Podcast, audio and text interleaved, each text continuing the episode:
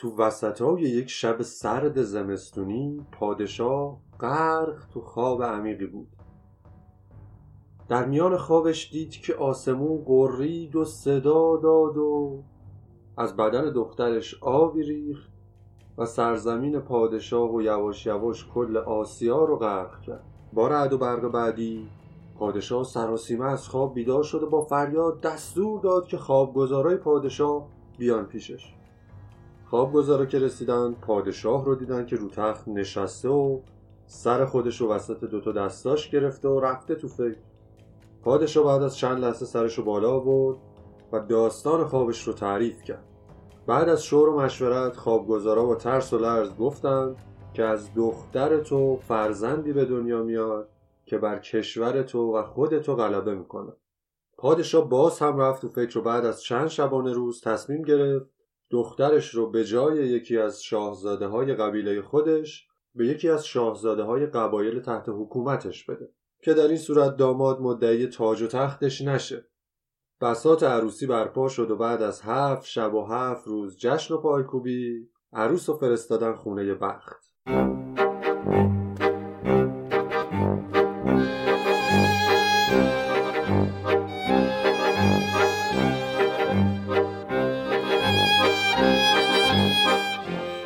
خیال پادشاه که راحت شد دوباره نشست سر حکومتش. بعد از یک سال دختر پادشاه حامله شد. شبی از شبها پادشاه تو خواب ناز بود که باز رعد و برق و خواب. دوباره داد که خوابگزارامو صدا کنید بیاد. خوابگزارا که اومدن پرسیدن پادشاه ها باز چه خوابی دیدی؟ پادشاه هم یه دستی تو موهاش کشید و با یادآوری خواب قبلی گفت این بار از شکم دخترم یه درخت تاک بیرون اومد و شهر و کشور منو و بعدم تمام آسیا رو گرفت. خوابگزارا از پادشاه امون گرفتن و بعد از مشورت خوابگزار اعظم گفت که فرزند دختر تو بر کل آسیا حکومت می‌کنه. دیگه خودت که هیچی. پادشاه از ترس لرزید و نامه نوشت به دخترش و گفت پاشو بیا سری. دختر هم بعد از یک سفر طولانی رسید به پیش پادشاه. القصه پادشاه دید دخترش حامل است و کار از کار گذشته. دستور داد به خوبی ازش مراقبت کنن و خودش هم شروع کرد به فکر کردن. روزها گذشت تا بالاخره درد زایمان شروع شد و پسری به دنیا اومد. پادشاه هم سریع پسر رو برداشت و وزیرش رو صدا کرد و گفت بیا برو از دست بچه خلاص شد وزیرم پسر رو برداشت و برد خونه و با خودش تو فکر بود که چیکار کنم چیکار نکنم. که چوپانش با حالی گرفته از راه رسید. وزیرم گفت باری کلا بیا این بچه رو بگیر برو از شهرش خلاص شد چوپان گفت آخه چجوری وزیر؟ وزیر گفت من نمی‌دونم برو یه جوری از شهرش خلاص شد اون روز صبح زن چوپان پسر مرده ای به دنیا آورده بود. چوپانم تو فکر بود که چیکار کنم که زن چوپان گفت بیا بچه مرده ما رو بده به پادشاه این بچه رو برای خودمون نگه میداریم. چوپون اول ترسید گفت نه نمیشه و بعد رضا داد. پسر مرده رو توی ردای شاهزاده پیچیدن و تحویل وزیر دادن و صداشون هم در نیومد که نیومد. وزیرم شاد و خورم جنازه بچه رو برد پیش پادشاه و به دختر پادشاه هم گفتن که بچه مرده به دنیا اومده. دخترم با ناراحتی دست از پا دراستر برگشت پیش شوهرش. روزها و ماهها و سالها گذشت و کودک هر روز بزرگ و بزرگتر شد. ده دوازده سالی که گذشت یه روز وسط بازی بچه ها پسر چوپون به عنوان شاه انتخاب شد و به هر کسی یه دستوری داد. توی بازی یه پسر اشراف زاده هم بود که دستوری که بهش داده بودن رو انجام نداد. پس پسر چوپون دستور داد که با چوب بزننش. اشراف زادم گریه کنان پیش پدر که زدن منو. پدر هم پیش پادشاه که این چه وضع مملکتیه که تو درست کردی؟ که تو اون بچه رعیت جرأت می‌کنه پسر منو چوب بزنه. پادشاه هم دستور میده که پسر چوپون رو بردارید بیارید ببینم چیکار کرده. پسر چوپون که وارد قصر شد پادشاه دید که چقدر شبیه خودشه. بعد ازش پرسید چرا پسر نجیب زاده رو زدی؟ پسر چوپون گفتش که من جای شما. اگه کسی حرفتون رو گوش نکنه چیکارش می‌کنید پادشاه گفت تنبیهش می‌کنم.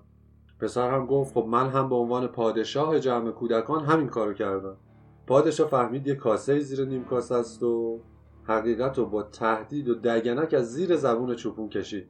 دوباره خوابگزارا رو صدا کرد که حالا چه کنیم؟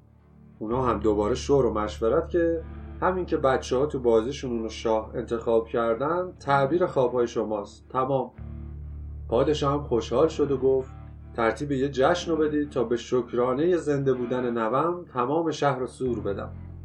به وزیر هم گفت پسرتو بفرست تا با نوم بازی کنه شب که شد و وقت زیافت وزیر کنار دست پادشاه نشست و خورشت پرگوشتی براش آوردن و خورد. بعد از شام پادشاه از وزیر درباره کیفیت و مزه غذا پرسید. وزیر هم کلی از مزه خورشت مخصوص تعریف کرد و پادشاه دستاش رو به هم زد و ملازمای پادشاه یه ظرف آوردن گذاشتن جلوی وزیر. در ظرفو که برداشتن وزیر سر و استخونای پسرش دید که جلوش گذاشتن و از همون خورشت بهش خورونده بودن. وزیر خشمشو خورد و گفت هرچه شاه انجام بده همون درسته و ما فرمان برداریم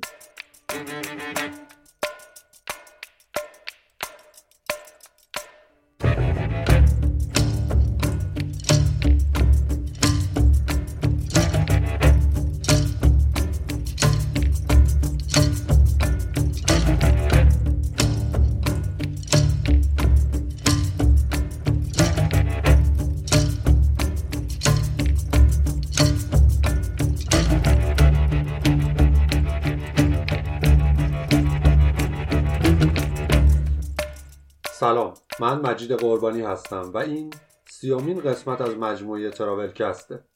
این اپیزود به مناسبت روز کوروش منتشر میشه. جرقه این قسمت از پادکست چند ماه پیش خورده شد که یک روز من با یه سری از دوستان که تور لیدر بودن توی کافه نشسته بودیم و من برای خودم یه مطلب درباره مکانهای ثبت شده ایران توی میراث فرهنگی یونسکو میخوندم. از بقیه بچه ها درباره سایت های ثبت شده ایران که پرسیدم از جواب ها به شدت شگفت زده شدم. تقریبا همه موارد اشتباهی رو هم تو جوابهاشون گفتم. پس تصمیم گرفتم ضمن معرفیشون داستانهاشون رو هم تعریف کنم.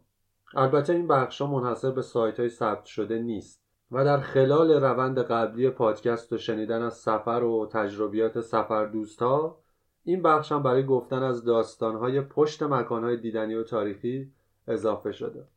این قسمت مربوط به مجموعه پاسارگاده. چیزی هم که در ابتدای پادکست شنیدید یکی از داستانهای افسانه‌ای تولد کوروش پادشاه بزرگ هخامنشیه که طبق داستان هرودوت نوه آستیاگ یا اشتاویگو آخرین پادشاه مادها بوده.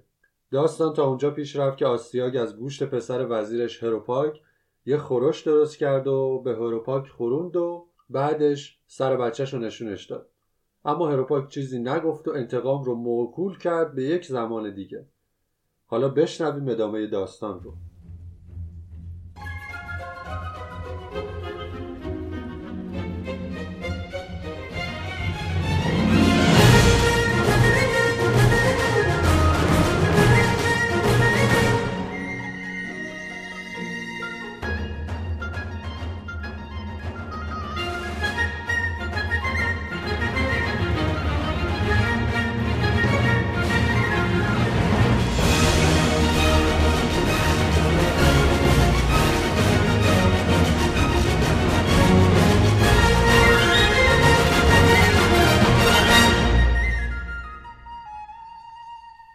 آستیا کوروش رو میفرسته پیش پدر و مادرش توی پارس و خودش هم میشینه به ادامه پادشاهیش توی حکمتانه.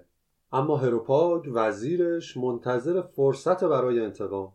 بعد از مردن کمبوجیه اول کوروش شاه پارس میشه و روابط حسنه ای هم زیر زیرکی با هروپاگ پیدا می‌کنه.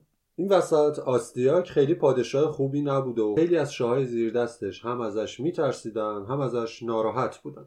هاروپاک هم از همین فرصت استفاده می‌کنه و سعی می‌کنه بقیه شاه رو با کوروش همراه کنه و به آستیاک حمله کنه. اول جنگ کوروش به شدت شکست می‌خوره و عقب نشینی می‌کنه تا نزدیکی های پاسارگاد. اما دست آخر برنده کوروش و آستیاگ اسیر. کوروش نه تنها پدر بزرگش رو نمی‌کشه بلکه تا آخر عمرش پیش خودش نگه میداره و اینجوری میشه که پادشاهی مادها بر ایران تموم میشه. و حکومت هخامنشیان آغاز. اتفاقات مهمی که توی دوره کوروش افتاده اینجوری بوده که بعد از شکست آستیاک و در پی اون فتح حکمتانه ماتها و پارسا با هم متحد میشن. بعد کوروش به چند جای دیگه حمله می‌کنه و آخر سر کروزوس پادشاه لیدی رو شکست میده. گفته شده که بعد از شکست کروزوس هم باز کوروش اونم نمی‌کشه و بهش احترام می‌ذاره و میگه تو شاه بمون تا من بیام.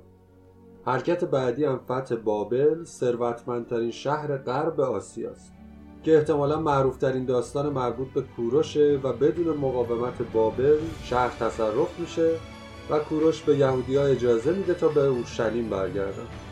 بعد از اون کوروش میره به سمت شرق ایران برای تضمین امنیت مرزهاش. داستانهای مرگ کوروش مثل داستانهای افسانه‌ای تولدش خیلی زیادن. مثل کشته شدن تو جنگ و زخمی شدن و بعد کشته شدن یا مردن بر اثر بیماری و کولت سن توی پاسارگاه. اما معروفترین داستان اینجا هم مربوط به حمله کوروش به قبایل سکاها تو شمال شرق ایرانه. کلی نقاشی و داستان جانبی در مورد این داستان هست. ولی خلاصش اینه که کوروش برای تصرف به تومیرس می‌خواسته از ملکه اونا خواستگاری کنه. وقتی جواب رد شنیده حمله کرده و دست آخرم کشته شد. اکثر باستان شناسا و تاریخ شناسا میگن که اون موقع کوروش هفتاد ساله بوده و تا قبل از اونم معاشرتی بین دوتا کشور صورت نگرفته.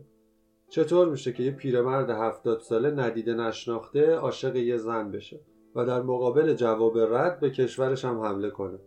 من این وسط ماجرای کولت سن کوروش به نظرم واقع بینانه تره.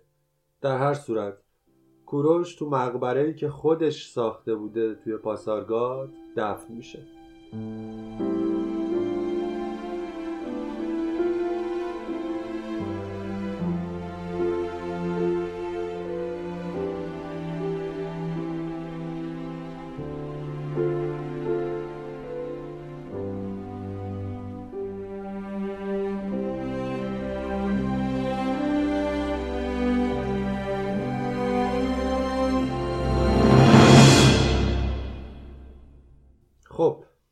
برسیم به مجموعه پاسارگاد که تو شهرستان پاسارگاد استان فارسه چند سال قبل من فکر می‌کردم تنها چیزی که پاسارگاد داره فقط مقبره کوروشه.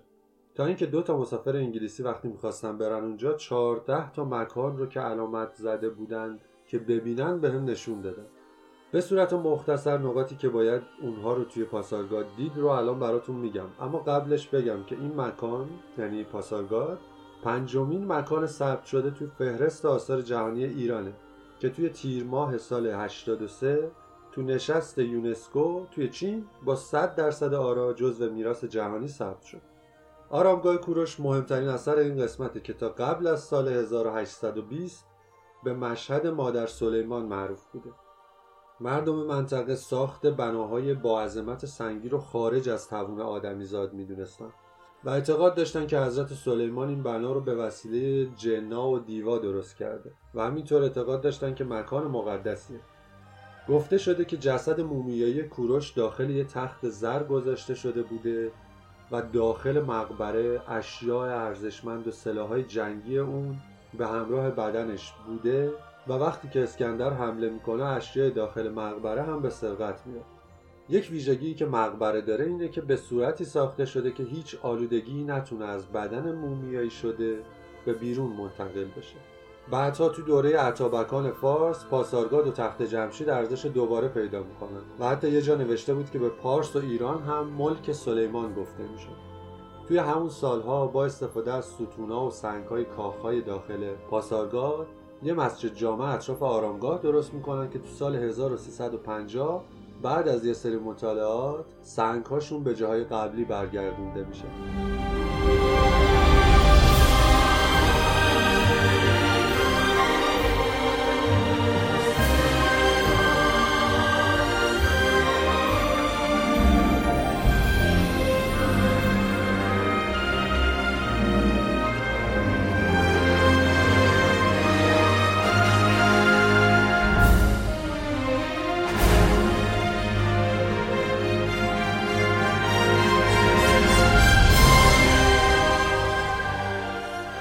بعدی زندان یا به روایتی آرامگاه کمبوجی است که خیلی شبیه ساختار کعبه زرتوش توی نقش رستم اما خیلی قوی تر در حال حاضر فقط یک دیوار ازش باقی مونده. یه سری هم این بنا رو مربوط به کاساندان همسر کوروش می‌دونن. استحکامات دفاعی تلتخت بخش سومه. گویا کوروش می‌خواسته یک مکان وسیع تشریفاتی درست کنه اما بعد داریوش اون رو به شکل یادبود ساخته. تو آخر دوره هخامنشی به عنوان خزانه استفاده می شده و دست نخورده تحویل اسکندر شده. و نابودی این محوطه مربوط به دوره سلوکیان و یک شورش محلی بوده. سلوکیان کی بودن؟ همونایی که بعد از حمله اسکندر ایران رو به دست گرفتن.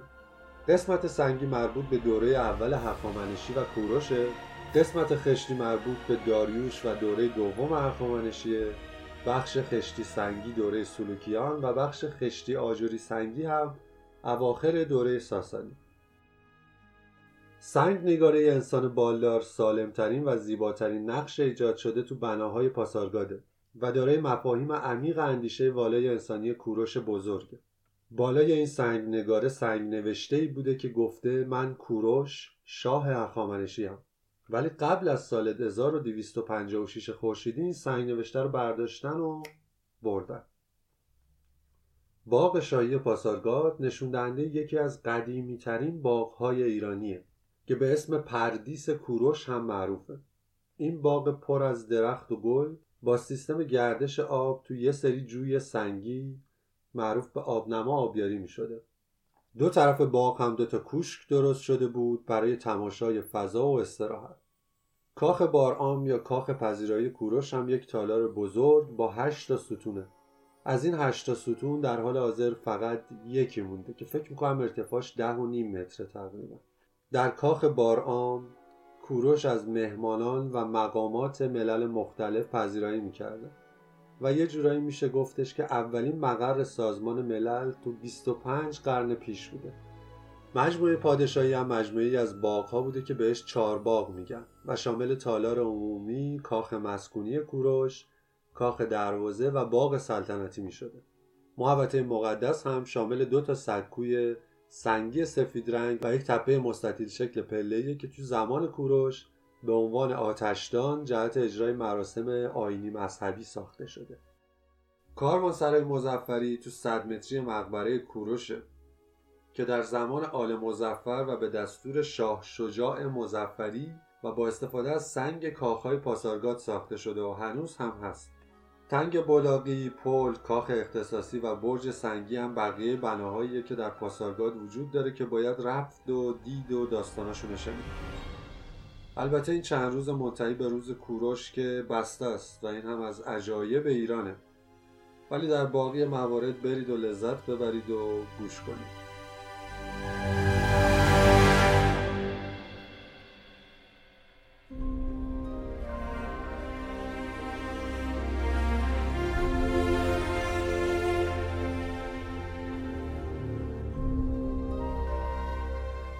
چیزی که شنیدید سیومین قسمت از رادیو تراولکست بعد از یک مرخصی چند ماهه طولانی بود.